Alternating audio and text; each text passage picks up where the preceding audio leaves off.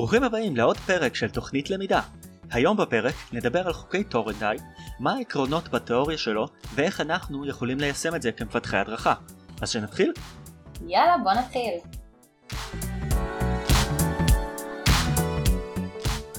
אני ניצן קורן. ואני אלירן מאור. בפרק 4 נגענו קצת בתיאוריות ביהביוריסטיות, שהן למעשה תיאוריות התנהגותיות שנוגעות בחקר אה, מדעי, אמפירי, של ההתנהגות האנושית הנצפית, והזכרנו את סקינר בתור אחד מאבי הגישות האלו. פסיכולוג נוסף שהיה חלוץ בעקרונות של תהליכי למידה היה אדוארד לי טורנדייק.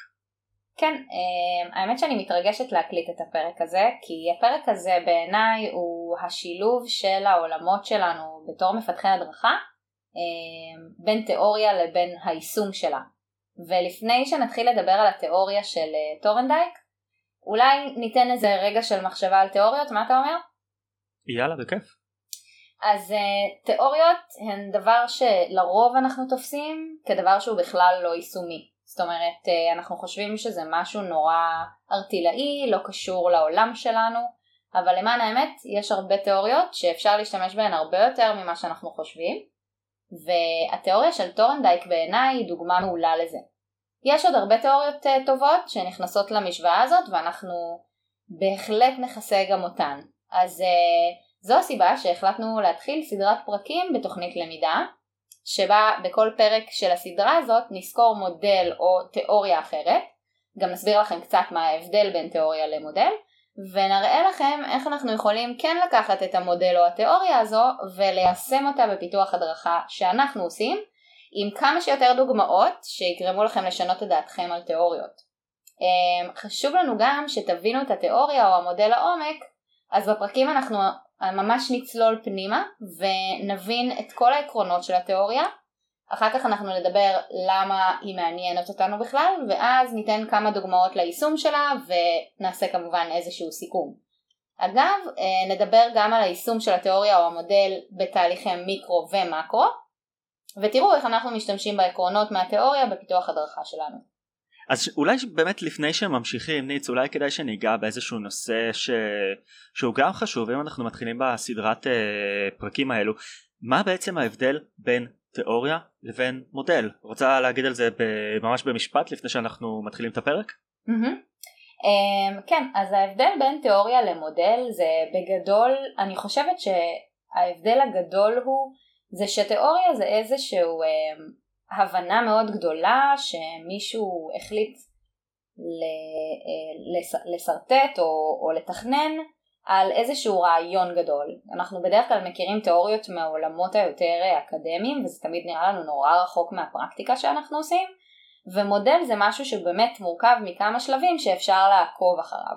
אז ההבדל הכי גדול זה שמודל זה באמת איזשהו סט של אה, שלבים מדידים שאפשר ממש לבצע אותם ותיאוריה לעומת זאת זה משהו שהוא קצת פחות ישים אה, ברמה שהיא סופר ברורה כמו מודל ואז אנחנו צריכים לחשוב בצורה טיפה יותר אה, מורכבת איך לקחת את הרעיונות של תיאוריה ולהכניס אותם לפרקטיקה שלנו. זה מובן? היום בעצם, כן לגמרי והיום בעצם אנחנו מדברים גם על אה, תיאוריה התיאוריה בעצם של טורנדייק. אז כמו שאמרת התיאוריה הזאת אה, בעצם המטרה שלנו היא להפוך אותה לכמה שיותר אה, יישומית. אה, אין לה את השלבים המאוד ברורים האלו של מודל.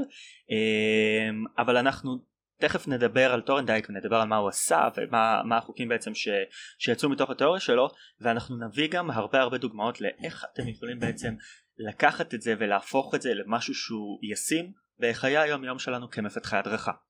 אז אנחנו מזכירים את טורנדייק בואי נדבר עליו טיפה. אה, קצת היסטוריה על הבן אדם הזה על טורנדייק כדי שנבין אה, מי הוא בעצם ולמה הוא חשוב לפרק שלנו היום. אז טורנדייק בעצם חי בארצות הברית אה, בין אה, 1874 ל-1949 הוא היה אחד מהאנשים הראשונים אחד מהפסיכולוגים הראשונים למעשה שעסקו בעקרונות ותהליכי למידה. עכשיו לאורך השנים הוא פרסם למעלה מ-500 ספרים וחיבורים בנושאים שהוא חקר שזה לא, כאילו, זה כמות, מלא. כמות פסיכית כן לגמרי אני אני לא חושב שאני קראתי בעצמי כמות כזאת של ספרים או, או דפים כל החיים שלי כאילו זה תכלס, אין מצב. מספר הזוי תקשיבי לקח לי חצי שנה לכתוב סמינריון אחד אוקיי הבן אדם הוציא מאמרים בכמות ממוצעת של אחד בחודש ולי לקח אה, חצי שנה לסמינריון אחד אז כאילו אז תכלס. Respect. טורנדייק בכל מקרה הוא ערך אה, כל מיני מחקרים אה, הוא התחיל מהעולם של בעלי החיים הוא ערך מחקרים בחתולים ובכלבים כדי לבדוק האם יש אינטליגנציה אצל בעלי חיים. ואז בתוך הרעיון הזה הוא המשיך לחקור תהליכי למידה ועבר לאט לאט לחקור תהליכי למידה אנושית. כל המחקרים שהוא עשה וההשפעות של המחקרים הם נלמדים עד היום בקורסי אה, פסיכולוגיה שונים אני למדתי אותו אה, בקורס אה, אישיות ובמבוא לפסיכולוגיה בתואר אה, וזה באמת מראה שההשפעה שלו נמשכה שנים מעבר לזמן שהוא היה חי. טורנדייק בעצם כמו שאמרנו היה אחראי על אה, חלק מהתיאוריה הביהביוריסטית שאם אתם זוכרים מפרק 4 אה, סקינר שגם הסברנו עליו אה, היה גם אחד מהאבות הראשונים של אה, התיאוריה הביהביוריסטית. תן איזה כמה מילים על סקינר רגע, סתם לתזכורת. סקינר? אה, פרדריק סקינר שדיברנו עליו בפרק 4 ומי שלא הקשיב אה, עכשיו זה הזמן אה, לחזור חזרה ולהקשיב לפרק 4 אה, פרדריק סקינר היה פסיכולוג אמריקאי הוא למעשה הוא היה אחד הממשיכים של טורנדייק פעל בשנות החמישים של המאה הקודמת וטורנדייק פעל עוד לפניו ממש בתחילת המאה באזור 1900-1910 כזה נכון, ובשנת 1910 נראה לי שהייתה השנה אחת החשובות אה, מאז שהוא בעצם התחיל את המחקר שלו, שבה הוא מציג את אה, תיאוריית הקונקשניזם. אה, התיאוריה, בעצם אין לנו איזשהו תרגום טוב למילה קונקשניזם, אבל זה איזשהו, איזה שהם קשרים מאוד מורכבים קוגנטיביים במוח, ואתם תבינו את זה לפי הסיפור שאנחנו נספר לכם על התיאוריה. אז היא פורסמה כתיאוריה פסיכולוגית חינוכית אה, והיא מבוססת על עקרונות ללמידה אקטיבית. אוקיי אז מה בעצם אנחנו כמפתחי הדרכה יכולים אה, ללמוד מזה? אז התשובה היא המון. אה, התהליכים שטורנדייק מציע הם תהליכים שאנחנו יכולים ליישם באופן מודע בתהליכי למידה כדי לחזק את אה, אפקטיביות ההדרכה. אנחנו לא מדברים כאן על תהליכי מיקרו או מקרו, זה יכול להיות uh, שילוב של הדברים האלה ואנחנו נראה גם יישומים של הדברים האלה בכל מיני דברים. אגב, uh, לפני שהכנו את הפרק הזה, אז uh, חשבנו שנייה עם עצמנו אם באמת אפשר להסתכל על תיאוריה כמעצבת של תהליכי מיקרו או לא, כי אם תחשבו על זה שנייה, בדרך כלל אנחנו משתמשים במודלים בשביל לפתח איזשהו תוכן שהוא מיקרו, כאילו איזושהי לומדה או סרטון. אבל לפי מה שחשבנו, גם התיאוריה של טורנדייק והחוקים שלו יכולים ממש לשמש אותנו לפיתוח מיקרו ואנחנו ניתן דוגמאות לזה עוד מעט. והתיאוריה פשוט כאן היא באה לידי ביטוי בזה שהיא גישה שאנחנו נעזרים בה כדי להבין איזושהי תופעה או התנהגות שקורית גם אם זה בקרב הלומדים שלנו ובקרב המדריך. ומודל זה באמת הדרך ליישם אותה אבל אני חושבת שכן אפשר להשתמש בחלק מהחוקים של טורנדייק כשאנחנו חושבים לפחות על הרעיונות שאנחנו רוצים להעביר בתוכן שאנחנו רוצים להעביר. אז בואי ניכנס טיפה לעומק ובואי ננסה להבין מה טורנדייק עשה ונראה משם איך אנחנו יכולים ליישם את החוקים שלו בתהליכי פיתוח הדרכה. אז בעצם טורנדייק אה, הוא ערך אה, ניסוי כדי להבין וכדי להסביר בעצם איך מתקיימת אה, התניה אופרנטית. התניה אופרנטית היא תהליך למידה התנהגותי שמבוסס על חיזוקים ועונשים. ביצעתי התנהגות טובה, למשל עזרתי לקולגה שלי להקים איזה יוזר במערכת, אני אקבל חיזוק חיובי, ואז אני מקודמת לתפקיד חונכת, וזה מגדיל את הסיכוי שלי שאני אחזור על ההתנהגות הזאת בעתיד. ביצעתי התנהגות לא טובה, למשל קיבלתי את המייל הזה שאומר שאני צריכה ללמד קולגה איך להקים את ה user, אבל אני מחליטה לעשות את זה לבד, בלי ללמד את הקולגה, אני אקבל חיזוק שלילי, שזאת תהיה איזושהי למשל שיחת נזיפה אצל המנהלת וזה מפחית את הסיכוי שאני אחזור על ההתנהגות שוב. נכון, זה, התניה האופרנטית בעצם אה, מתבססת על חיזוקים ועל עונשים. עכשיו כמו שאמרנו מקודם טורנדייק הוא התחיל בכלל את כל הניסויים שלו אה, על בעלי חיים כדי לבדוק האם קיימת אצלם איזושהי אינטליגנציה. עכשיו הניסוי הזה הניסוי המפורסם שהוא עשה ב-1910 נערך על חתולים הוא שם חתולים רעבים בתיבה כינה את התיבה הזאת אה, תיבת חידה רידל בוקס אה, כשמולם נמצא אה, אוכל שהם לא יכולים להגיע אליו אלא אם כן הם ימשכו באיזשהו חבל שהיה בתוך התיבה עכשיו החתולים מן הסתם עשו מלא פעולות אה, עד שיצא שבמקרה הם משכו בחבל ואז הם הצליחו להשיג את האוכל. אה, זה קצת דומה למה שפבלוב עשה נכון? כאילו זה די אה, אותו לגמרי. דבר פחות או יותר. נכון נכון ממש. אוקיי כן. אפילו תמשיך. שפה יש קצת פחות. התעללות כן פה יש קצת פחות התעללות בבעלי חיים סוג של כי פבלוב אה, כמה שניסוי הכלבים שלו היה מאוד מוצלח היה שם גם חלק אה, התעללותי חמור מאוד אבל, באמת? לא ידעתי את זה. אה, כן למה מה? כי בעצם מה שקרה עם אה, פבלוב זה שהוא אה, אה, לא זוכר בדיוק צלצל בפעמון כל פעם שהוא הביא אוכל Mm. ואז זה גירה את הקיבה וגרם לכלבים להפריש אה, אה, אה, רוק אה, אבל הדרך שלו לראות את כמות הפרשת הרוק לבדוק את כמות הפרשת הרוק זה היה להכניס אה, אה, איזושהי מחט או איזשהו משהו לתוך הקיבה שלהם אוי. אה, כן עכשיו זה זה כאילו מה שפחות מפורסם על פבלוב כי רק התוצאות אה, מתפרסמות אה, ו- ו- ועשה את כל הוואו אבל כן יש כאן איזה התעללות בבעלי חיים ש-. שנשים בצד. כן. בסדר נחזור לטורנדייק נחזור ל- לחתולים חמודים שרוצים לאכול. ניתן לו את ה... ניתן לו את ה... לא יודעת, את הסיטואציה ש... איך אומרים את זה? אה, את ה-benefit of a doubt. כן, ניתן לו את זה שהוא עשה את זה בשנת... אה, אה, לפני הרבה זמן, כאילו לפני איזה 200 שנה, זה בסדר. כן לא שזה הופך את זה ליותר טוב אבל כן לגמרי. כן. אבל פשוט פחות מודעות. כן, תודה לאל שזה לא קרה עכשיו. אז טורנדייק בניסוי היחסית סבבה שלו. אה, הכניס את החתולים לתוך התיבה אה, אם הם משכו בחבל אה, הם קיבלו את האוכל. ברגע שהם קיבלו את האוכל החתול היה אוכל את המזון את האוכל ש... שהגישו לו ומיד אחרי זה טורנדייק היה מחזיר אותו עוד פעם לתיבה. okay, כדי לנסות ו- ולגרום להתנהגות הזאת לחזור על עצמה. עכשיו מה שהוא גילה מה שטורנדייק גילה זה שעם כל ניסיון נוסף מספר התגובות של החתול שהן לא מכוונות למטרה מה שנקרא או כאילו בעברית מספר הפעמים שהייתה התנהגות שהיא לא המשיכה בחבל אה, המספר התנהגויות האלה ירדו עם כל החזרה של החתול לתוך הכלוב זאת אומרת, אחרי שהחתול ראה בפעם הראשונה, השנייה, השלישית, את הקשר בין הפעולה האקראית הזאת שהוא עשה לתוצאה, שזה הקבלה של האוכל, הוא נטה יותר לחזור על הפעולה של המשיכה בחבל, ואז זה הוביל אותו לקבל את האוכל ולהפחית את ההתנהגויות שלא הובילו אותו לקבל את האוכל. אז הניסוי הזה הוליד את חוקי טורנדייק, שלפיהם למידה מושגת כשהלומד מסוגל לבסס קשרים אה, בין גירויים ותגובה מסוימים. אה, אותם קשרים באמת ידועים כהרגלים, שהלומד ימשיך ויבצע אותם מתוך קיום למידה חזקה של הרגלים. אני מתרגלת שאני עושה משהו ומקבלת עליו חיזוק ולכן זה הופך להיות הרגל שלי. למשל, קחו את הדוגמה שילדים צורכים כדי לקבל יחס מההורים שלהם, אם הם יצרכו וההורים יתייחסו אליהם זה יהפוך להרגל והילדים יהפכו להיות צרכנים.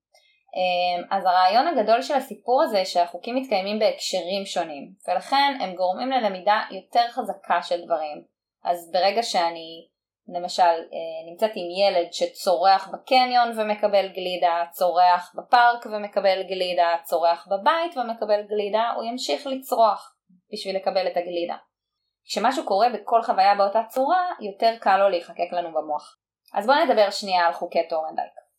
אמ, יש שלושה חוקים שהם מאוד רלוונטיים לנו לעולם הלמידה והם שלושה חוקים של טורנדייק שאנחנו יכולים ממש ליישם בתוצרי ההדרכה שלנו. זה חוק התוצאה, חוק התרגול וחוק המוכנות.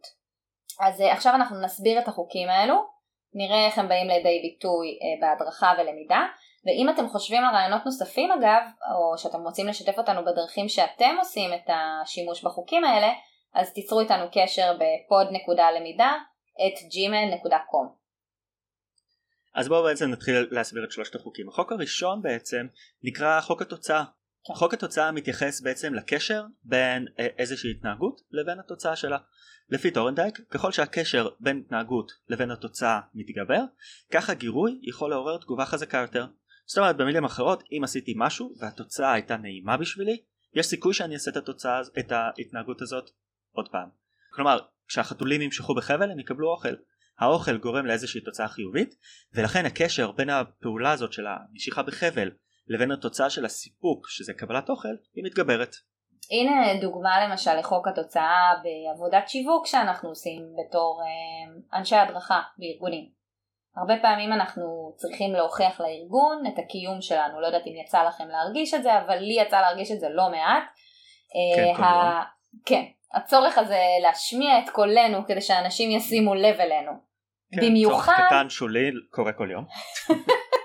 במיוחד גם אם אנחנו חדשים בארגון, ולמשל אלירן יכול לספר לכם שהוא הראשון בתחומו בארגון, זה תחושה כזאת של ניכור מטורף. אז... אני אוהב את זה שאני הראשון בתחומי. אבל זה נכון, לא?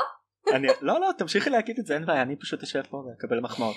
לא אני רוצה להגיד לך שאני גם הייתי בפוזיציה הזאת לפני כמה שנים ואני הגעתי לארגון שחמש שנים לא היה בו את תחום ההדרכה זה עוד, עוד פחות גרוע ממה שאתה מתאר mm-hmm. אבל הגעתי למקום שפשוט לא, לא זכרו מה זה הדרכה ואז הרג, הרגשתי שאני צריכה נורא לשווק את עצמי וכדי שהדבר הזה יתחזק אז השתדלתי להיות נורא נראית בפעילויות שקרו בחברה, תמיד הייתי צריכה להיות נוכחת בכל דבר, להציע את עצמי, לעזור לצוותים, ובגדול הפכתי להיות יסמנית כזאת, כדי שאנשים ילמדו לפנות אליי ראשונה, ראשונה, שלא יבואו לאנשים אחרים, ושגם לא יעשו לבד את הדברים של ההדרכה בלעדיי, כי אז מה, כאילו, מי אני בשבילם? למה, אני, למה צריכים אותי?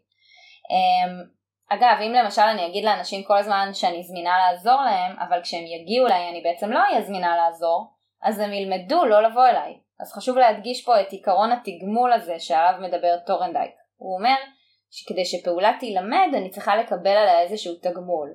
למשל, עובד מגיע אליי ואני עוזרת לו להכין מצגת או להכין איזשהו פיץ' מיוחד והוא מצליח אחר כך להעביר אותו ומקבל מלא מחמאות וזה, זה תגמול מעולה כי במפגש איתי הוא למד אה, שהוא מצליח ואחר כך מקבל פידבק מעולה והוא יגיע אליי שוב כדי לקבל שוב את התגמול המדהים והפידבקים שהוא אה, קיבל מהאנשים ומהקהל שלו.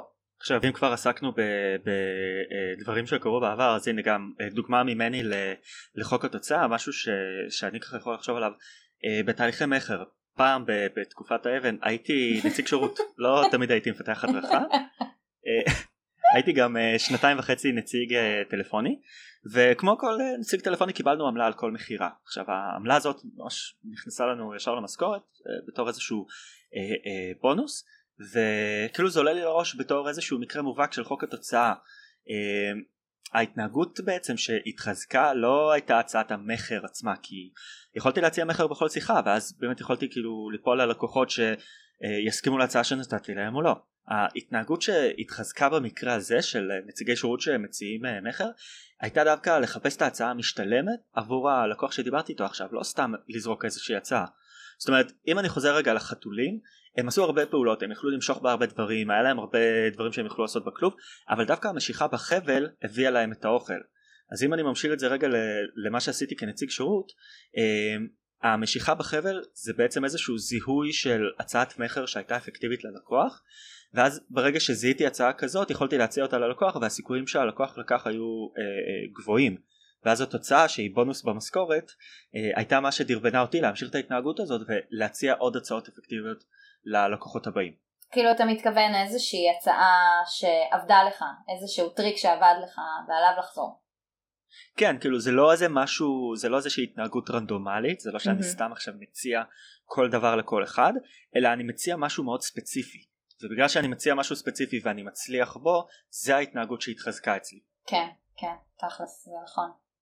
אמהמ. אז החוק השני של טורנדייק זה חוק החזרה וזה קצת מתקשר למה שאמרת עכשיו כי הקשר בין הגירוי לתגובה מתחזק ככל שחוזרים עליו יותר פעמים. כמו שאלירן אמר, אני מכרתי משהו והצלחתי לעשות את אותו טריק על הלקוח שלי, אז אני אחזור עליו הרבה פעמים.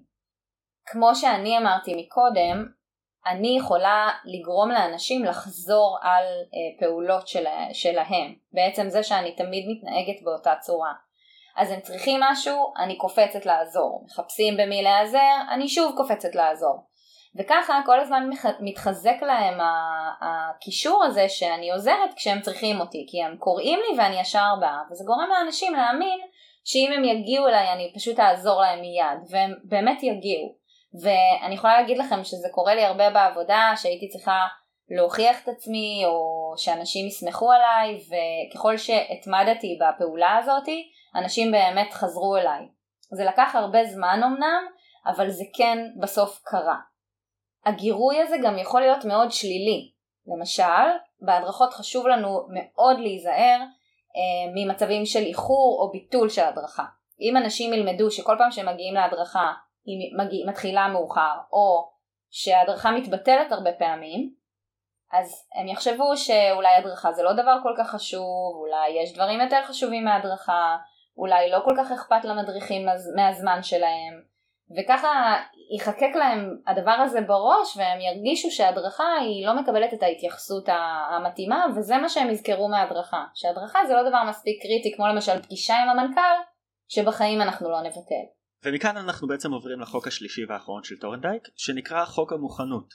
חוק המוכנות אומר שאדם יכול ללמוד דבר מסוים רק אם אותו אדם מוכן ומסוגל לבצע את הלמידה הזאת. עכשיו יש לנו הרבה פעמים קורסים שהם דרישות מקדימות לקורסים אחרים או למשל אה, דרישה שלקורס מנהלים לא יגיעו עובדים שהם עוד לא מנהלים.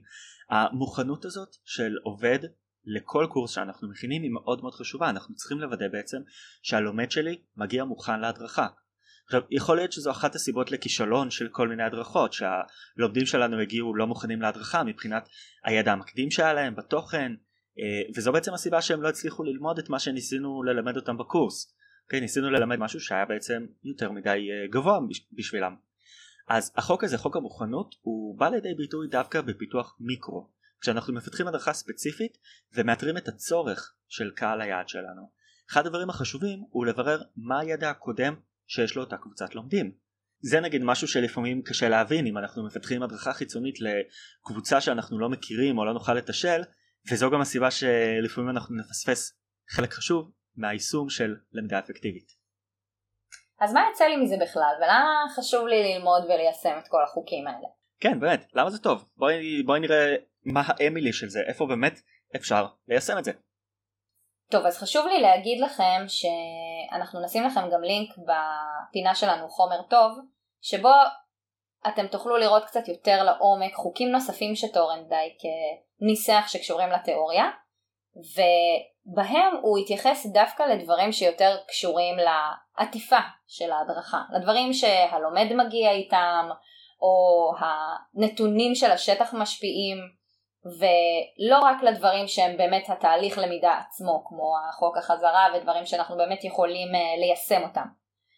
אז הוא מדבר שם למשל על המוטיבציה שאיתה לומד צריך להגיע להדרכה, על עוצמת הגירוי שאנחנו יכולים להשיג בכל מיני צורות, אמ, על חשיבה של התהליך הזה כסט של פעולות שמבצעים אותן יחד כדי להשיג איזושהי תוצאה שנבנית על חוויות קודמות או דברים שהלומד שלנו התנסה בהם בעבר או חוויות רגשיות שהוא מביא איתו לכיתה או להדרכה בכללי.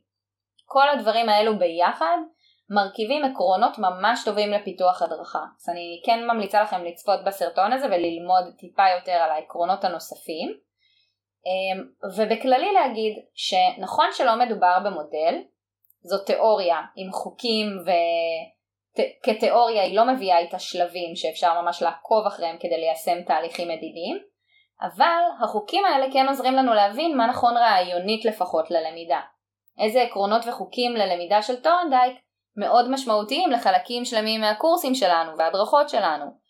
אה, איך אנחנו יכולים להכווין מדריכים בצורה יותר טובה, איך אנחנו יכולים לפתח הדרכה יותר מדויקת, כדי באמת להשיג בסוף חוויית למידה משמעותית ולא רק סרטון מגניב או לומדה שהיא עוקבת אחר נקסט נקסט נקסט ומסיימת את היחידת תוכן שהיינו צריכים לעשות. אז אפשר באמת לקחת את החוקים האלה וליישם אותם על כל חלק מהקורס, זה לא משנה איזה חלק זה, זה יכול להיות הפתיח, זה יכול להיות הסיום, אפשר לחשוב למשל כמה נשקיע בסימולציות וכמה נשקיע בהכנה מדויקת של חומרים שיישארו בסוף עם הלומד שלנו, כי כל הדברים האלה מתחברים לנו ביחד לעטיפה של הקורס ועטיפה של היחידת תוכן הזאת. אז אנחנו צריכים לחשוב על כל הדברים האלה מאוד מאוד לעומק. גם בנוסף, לפעמים אנחנו טיפה מסמנים וי בהדרכות כי יש לנו אלמנטים של זמן שמשפיעים עלינו ולחץ ו- ועוד כל מיני משתנים חיצוניים, אבל עדיין אנחנו צריכים לזכור שיש לנו אחריות מסוימת כשאנחנו מלמדים איזושהי יחידת תוכן. אנחנו כן יכולים לייצר השפעה רצינית, השפעה חשובה על הלומד. זה נכון שזה משהו שהרבה יותר קשה להשיג, אבל אני חושבת שאם אנחנו נהיה מספיק יצירתיים ונשתמש בכל מיני עקרונות קוגניטיביים ללמידה, אנחנו יכולים להשיג את זה ועוד איך. אז עד עכשיו דיברנו על שלושת החוקים של טורנדייק, חוק התוצאה, שמתייחס לקשר בין ההתנהגות לבין, לבין התוצאה שלה, חוק החזרה שמדבר על כך שהקשר בין גירוי לתגובה מתחזק ככל שחוזרים עליו יותר פעמים והחוק השלישי הוא חוק המוכנות שאומר שאדם יכול ללמוד אה, דבר מסוים רק אם הוא מוכן ומסוגל לבצע את הלמידה הזאת. עכשיו תוך כדי שדיברנו על שלושת החוקים האלו יכול להיות ששמתם לב שיש כמה עקרונות בתיאוריה של טורנדייק שחוזרים על עצמם ובעצם עקרונות שעוזרים לבסס את החוקים האלו ובתכלס עקרונות שאנחנו יכולים לקחת וליישם אותם בשטח. אוקיי, אז העיקרון הראשון הוא תרגול ותגמול. זה בעצם מבוסס על חוק התוצאה. כי אם עשית משהו טוב, תרגלת אותו ולמדת אותו טוב, תקבל איזשהו פרס, תקבל קידום, תקבל בונוס. זה גם אם זה להיות מנהל יותר טוב לאחר uh, קורס מנהלים או להיות מוערך על ידי הצוות שלך, זה גם איזשהו פרס, זה גם איזשהו בונוס על מה שעשית. זה גורם לי גם לחשוב כמה זה חשוב וקריטי לתת בעצם במה לדברים האלה של התגמול בתוך העולמות הארגוניים. כמה חשוב לתגמל עובד בצורה טובה כדי שהוא ירצה לבוא לעוד הדרכות, כדי שההדרכה כן תראה לו משמעותית. ובמיוחד אם אנחנו עוסקים בלקוחות, אז למצוא מה הערך שאנחנו נותנים להם, כדי שהם ירגישו שההדרכה הייתה משמעותית לקריירה שלהם, גם מעבר ללמידה עצמה. כאילו, מה אנחנו מביאים שהוא ערך מוסף עבורם. זה היה העיקרון הראשון. העיקרון השני של טורנדייק שחוזר על עצמו הוא עיקרון הגירויים והתגובות. זה העיקרון שמקושר לחוק המוכנות ולסט של פעולות שקשורות זו בזו או פעולות שבהן אה, לומדים תוכן שנבנה על גבי תוכן אחר. למשל קורס מנהלים. בכל שיעור לומדים עוד משהו ועוד משהו ועוד משהו והתוכן החדש הזה נבנה ב... בעצם זה שאנחנו מתבססים על תוכן קודם. אוקיי? הידע בעצם נצבר כאיזושהי תגובה לגירויים. זה העיקרון השני. עיקרון שלישי שאני כבר אמשיך אם, אם כבר אני בשוונג okay. כן. uh, עיקרון שלישי הוא עיקרון העברת הידע okay? העברה של ידע ולמידה uh, מבוסס על חוויות קודמות של הלומד.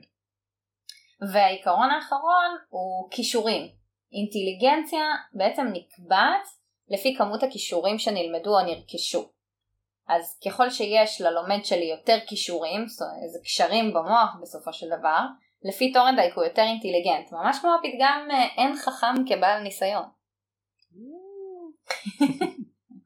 האמת אה, לגבי הקישורים הזה זה משהו מדהים. זה כשאני עשיתי את הפסיכומטרים שלי ולצערי אני אומר את זה ברבים פסיכומטרים פסיכומטרים.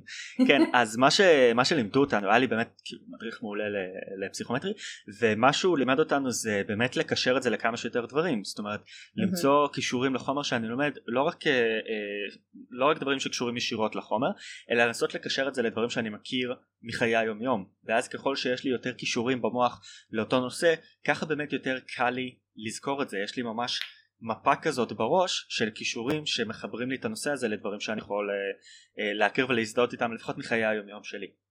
כן האמת שאח שלי עכשיו עושה תואר בהנדסה ויש לו קורסים ממש אה, מז... באמת מזעזעים. אני לא יודעת איך הם, איך הם שורדים את הדבר הזה אבל אחד, ה...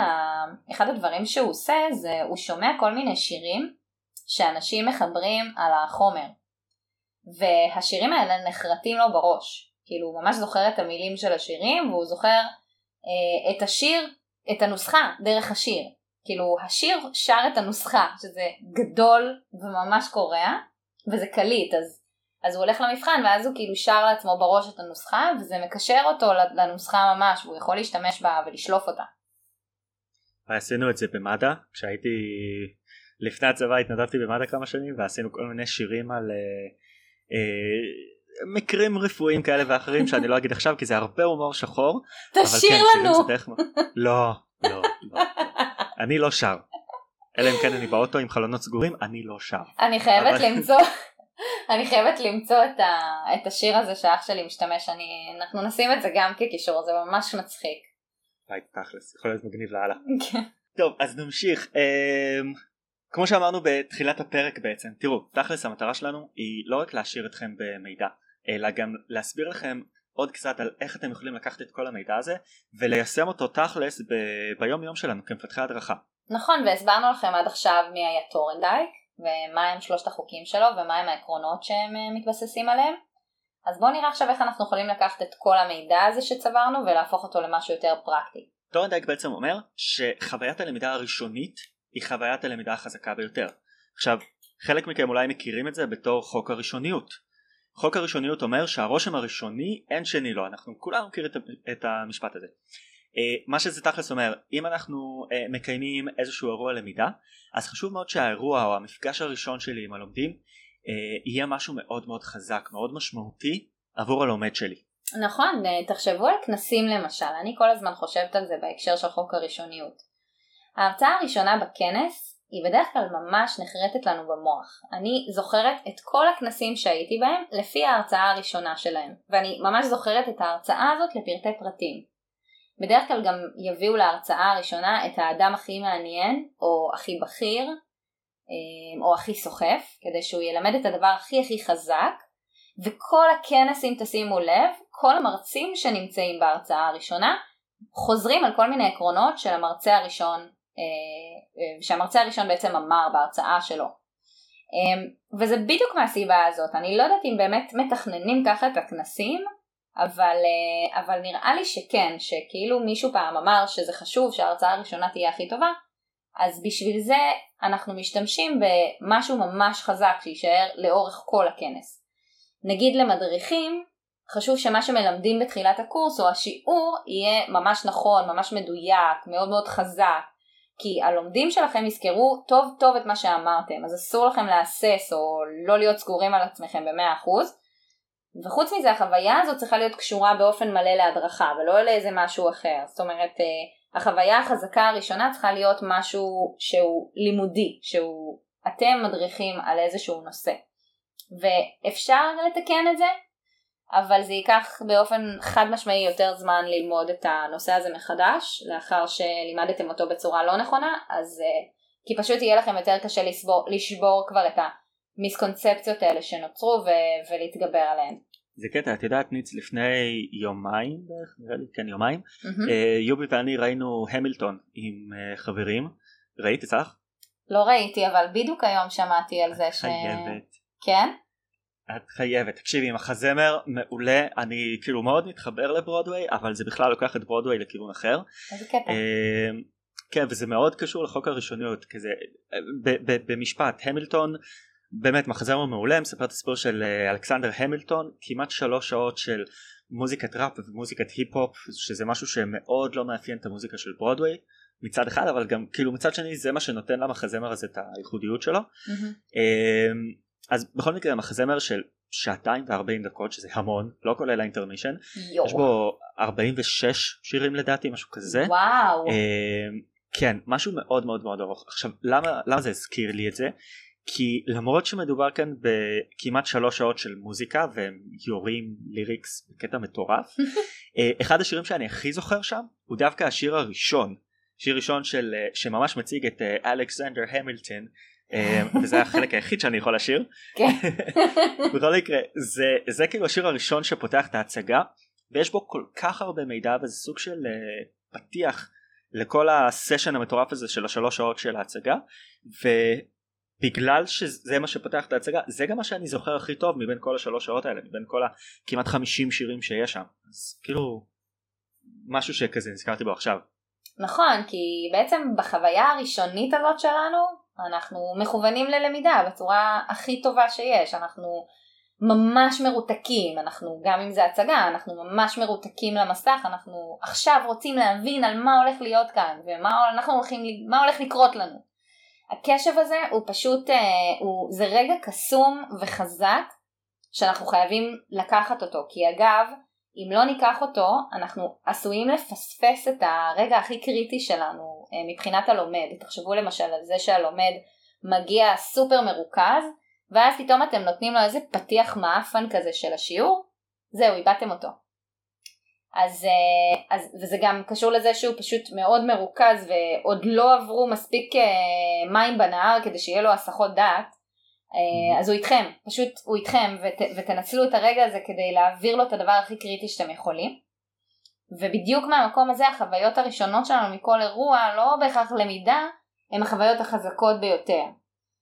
זה המקום בדיוק לתת את, ה, את הוואו, את השואו, את הפתיח הכי טוב שאתם יכולים לנצל את ה...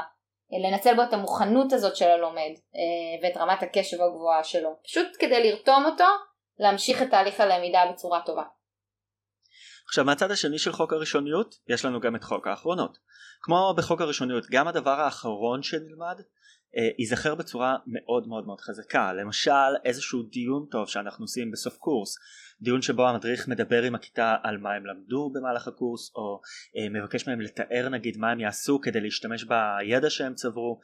זה מה שיכול להשאיר עליהם חותם לכן גם כדאי שאירוע כזה יהיה קשור ללמידה והוא יהיה מדויק ומספיק חזק כדי שיזכרו אותו לטובה. אתה יודע ב- בלומדות שאני עושה אני תמיד שמה סיכום בנקודות כאלה מאוד ספציפיות שאפשר כן. להשתמש בו ישר אחרי ההדרכה ואני קצת, אני קצת מניפולטיבית, אני שמה מה שאני רוצה שהלומד שלי יקבל בסוף ההדרכה. אני mm-hmm. באמת מאמינה שבלתת לו את הסיכום שאני רוצה, אני מכוונת אותו למה שרציתי שהוא ילמד בלומדה באופן כללי. ואז אני מחזקת את הלמידה שלו, את כל הנושא. כאילו, אני נותנת לו, מאכילה אותו בכפית קצת, עם מה שאני רוצה שהוא יצא מכאן. ו... אני נותנת את זה כנקודות שצריך לקרוא, עם זמן בלתי מוגבל, בלי נריישן, בלי חרטוטים, כי אני חושבת שלפעמים, למרות שזה נראה משעמם, הרבה לומדים ממש צריכים שנייה לעצור כדי אה, להתאפס על כל מה שהם עברו. למשל, בסרטים מאוד חזקים, כשיש אה, סיפור אמיתי והסרט מבוסס על סיפור אמיתי, נכון יש בסוף כזה מין slideshow שרואים תמונות מה קרה עם הגיבור וזה, כן. אז זה ממש מזכיר לי את זה, כאילו, ואתה הרבה פעמים רוצה נורא לקרוא את מה שכתוב שם, אז אתה שנייה לוחץ על pause כדי לקרוא לעומק מה שרשום. אז אני מרגישה שהחוויה האחרונה של הלמידה היא, היא חוויה שבה הלומד באמת נמצא בקשב שיא, כי הוא רוצה לקחת איתו את הדבר האחרון, כאילו לצאת עם משהו, וזה עובד, הם תמיד אה, מצלמים את ה slide הזה, עושים screen, אה, אה, screenshot מזה, לוקחים את זה איתם.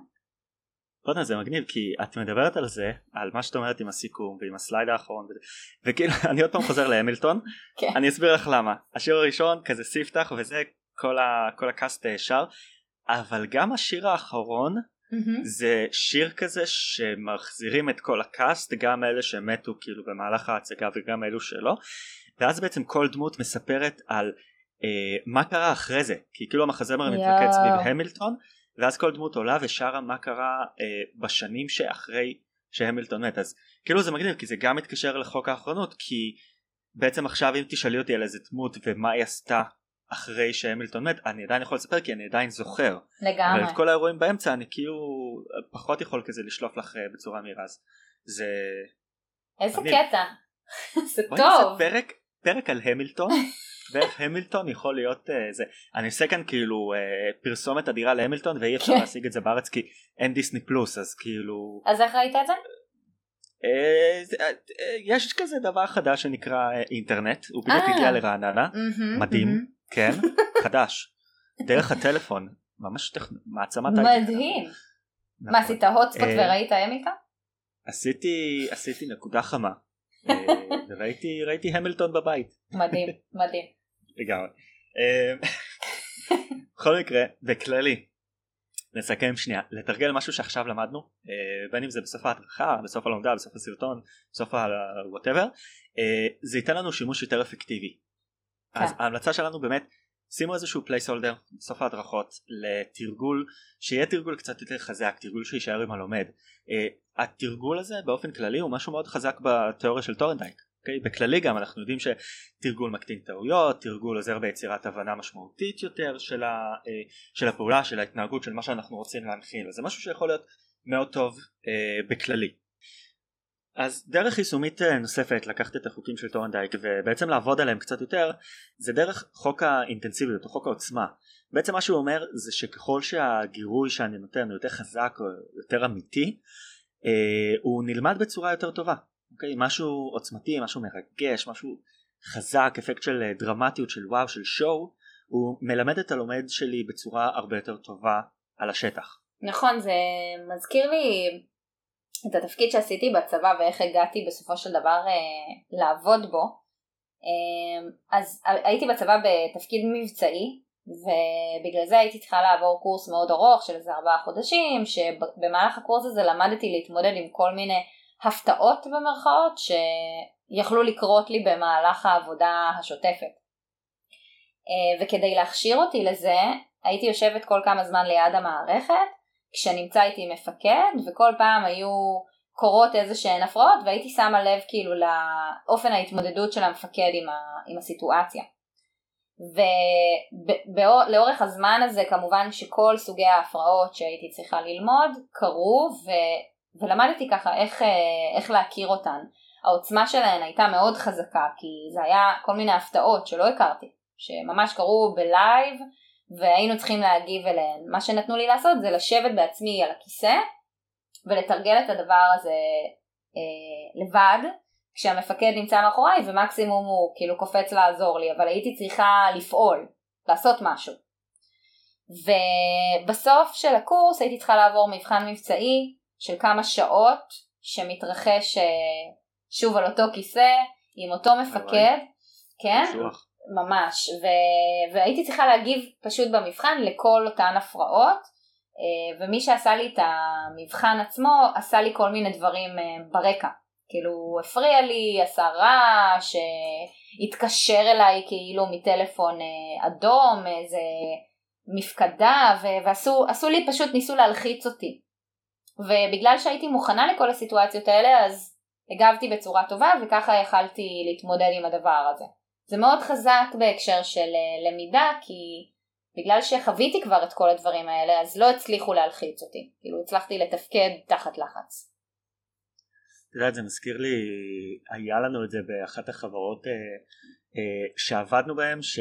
ויש עוד חברות שעושים את זה לא אני לא אגיד את השמות שלהם כי נראה לי עשיתי מספיק פרסומת להמילטון אז לא נעשה פרסומות לעוד חברות אבל יש ארגונים אה, שמספקים אה, שירותי אה, VR שירותי אה, מציאות מדומה כן. אה, למידה או לכל מיני תהליכים ארגוניים עכשיו כאילו תחשבי על זה אם אני יכול לספק לעובד שלי הכשרה שהיא כמה שיותר אמיתית כמה שיותר קרובה לשטח לתכלס אני יכול לשים להם אה, אה, משקפי VR, משקפי אה, מציאות מדומה על הראש ולהראות להם בדיוק איך השטח עובד אז בעצם אני יכול להפוך את חוויית הלמידה שלי לחוויה שמדברת שטח. אני לא מדבר יותר על אה, תהליך למידה שהוא תהליך בועתי שהוא אה, נפרד ממה שקורה בפועל. אלא אני ממש יכול אה, להכניס את, ה, את הלומד שלי לתוך השטח. האפקטיביות בעצם של חוויית למידה כזאת היא יותר טובה מכל דבר אחר שאני יכול לספק ל, ללומד שלי. נכון, זה ממש כמו on the job training, שזה גם פועל נהדר בהקשר הזה. כאילו הלומדים מתרגלים את הנושא הזה בזמן שהם עם חונך ונותנים להם ממש להיחוות באמיתי. זה יכול להיות uh, מצבים שבהם הארגון uh, מבין שיכול להיות שיהיו קצת טעויות מול לקוחות או משהו כזה וגם הרבה פעמים אנחנו רואים שנגיד נציג או אפילו מלצרים, מלצרים חדשים מתלמדים, כתוב להם הרבה פעמים על החולצה מתלמד או משהו כזה והלקוחות כאילו לומדים להיות טיפה יותר סלחנים כלפיהם והם פשוט לומדים איך להתמודד בסיטואציה כי מה לעשות אין, אין שום דבר שיכול לדמות סיטואציה יותר טוב מהסיטואציה עצמה. טוב אז דיברנו הרבה. אמ, כן. חפרנו. חפרנו. בואי נמשיך. בואי נראה בעצם למה, אה, למה כל כך חשוב ליישם תיאוריות למידה בעבודה שלנו. אז תיאוריות למידה חזקות מספיק כמו זו של טורנדייק, הן באמת בסיס משמעותי להשגת תוצאות חזקות, תוצאות משמעותיות עבור הלומדים שלנו.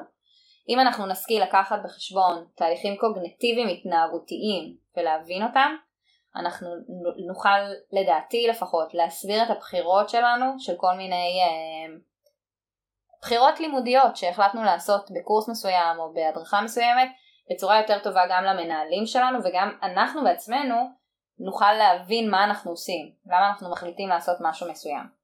היום, בתכלס, בעידן הדיגיטלי הזה, שתהליכי למידה זמינים לכל אחד בכל מקום ואפשר ללמוד בצורה עצמאית לחלוטין. אז תהליכי למידה משמעותיים עבור לומדים זה הדבר שהוא החידוש והתוספת שלנו כמפתחי הדרכה. אנחנו צריכים ללכת צעד אחד קדימה ולקחת בחשבון גם דברים יותר מורכבים שאנחנו לא, שלומד לא יוכל לקבל אם הוא רק צופה באיזה סרטון או לוקח איזשהו קורס אה, שלא מוכוון לתת לו את האקסטרה מייל הזה שמפתחי הדרכה יכולים לתת לו. ואנחנו צריכים להביא את העקרונות החשובים לקיום למידה לשולחן כדי לגרום ללמידה להיות יותר משמעותית, לפחות איפה שלנו יש את היכולת להשפיע. אנחנו צריכים לזכור שאנחנו לא יצרני תוכן, אלא אנחנו אלה שמביאים את התוכן בצורה מסוימת ללומדים. אז למה שלא נבחר לעשות את זה בצורה שהיא הכי נכונה ללמידה, שתביא למידה משמעותית ותיתן תוצאות טובות יותר. עכשיו לסיכום חברים במהלך הפרק הזה בעצם קיבלתם הרבה מאוד ידע על טורנדייק על החוקים שלו על איך אפשר ליישם את זה בשטח עם המון המון המון עקרונות עכשיו חשוב לזכור טורנדייק הוא אחד מתוך מאגר שלם של אנשים מודלים ותיאוריות שאתם יכולים ליישם בשטח לא כל חוק ולא כל עיקרון חייבים להיות מיושמים בכל פתרון הדרכתי שאתם בונים. בואו ניקח את זה בפרופורציות אבל לאט לאט עם ההבנה ועם ההפנמה של מה שהסברנו לכם עכשיו בפרק על טורנדייק תוכלו להסתכל על חומרי ההדרכה שלכם בצורה טיפה אחרת. גם זה אומר לשפר את האפקטיביות של חומרי ההדרכה שלכם ואולי אפילו לקחת את זה גם לכיוון שיפור אה, ROI בארגון. הדוגמאות שנתנו לכם במהלך הפרק הזה הן דוגמאות מהחיים המקצועיים שלנו ובכוונה שיתפנו אתכם בדוגמאות האלה כדי להראות שהרבה מהתורה של טורנדייק היא תורה שהיא מאוד ישימה בשטח ועדיין יכול להיות דווקא שהפרק הזה ייתן לכם השראה לקחת את טורנדייק למקום אחר. ככה או ככה אנחנו מאוד נשמח לשמוע את המחשבות והדעות שלכם על טורנדייק, על החוקים, העקרונות, הדוגמאות ובכללי על הפרק. שתפו אותנו במייל שלנו, אנחנו באמת נשמח לדבר איתכם על זה. yep. אז אה, נעבור לחומר טוב? כן, חומר טוב. יאללה. יאללה. אז אה, היום בפינת חומר טוב הכנו לכם, כמו שאמרנו מקודם, אה, מאמר וסרטון של Arizona State University, שאגב יש להם אחלה אחלה סרטונים, אה, שממש סרטונים קצרים של 10 דקות שמדברים על איזושהי תיאוריה וממש התבססנו הרבה על מה שהם אה, אמרו שם. בנוסף לקחנו מאמר מהבלוג של e-learning industry ששמנו לכם גם קישור אליו שזה אחלה מאמר על התיאוריה של טורנדייק, על החוקים וכולי וסתם בשביל הקטע, אני אבקש מאח שלי את הסרטון החמוד הזה של השיר, אה, על איך אה, זוכרים אה, נוסחה או משהו כזה, ונשים לכם גם אותו, סתם כרפרנס חמוד כזה למשהו שאפשר לעשות איתו קישורים. כזה... בדיוק. כן, משהו מגניב לסיום. כן. טוב, אז uh, זהו, סיימנו, תודה רבה, ונתראה בפרק הבא. יאללה ביי. יאללה ביי.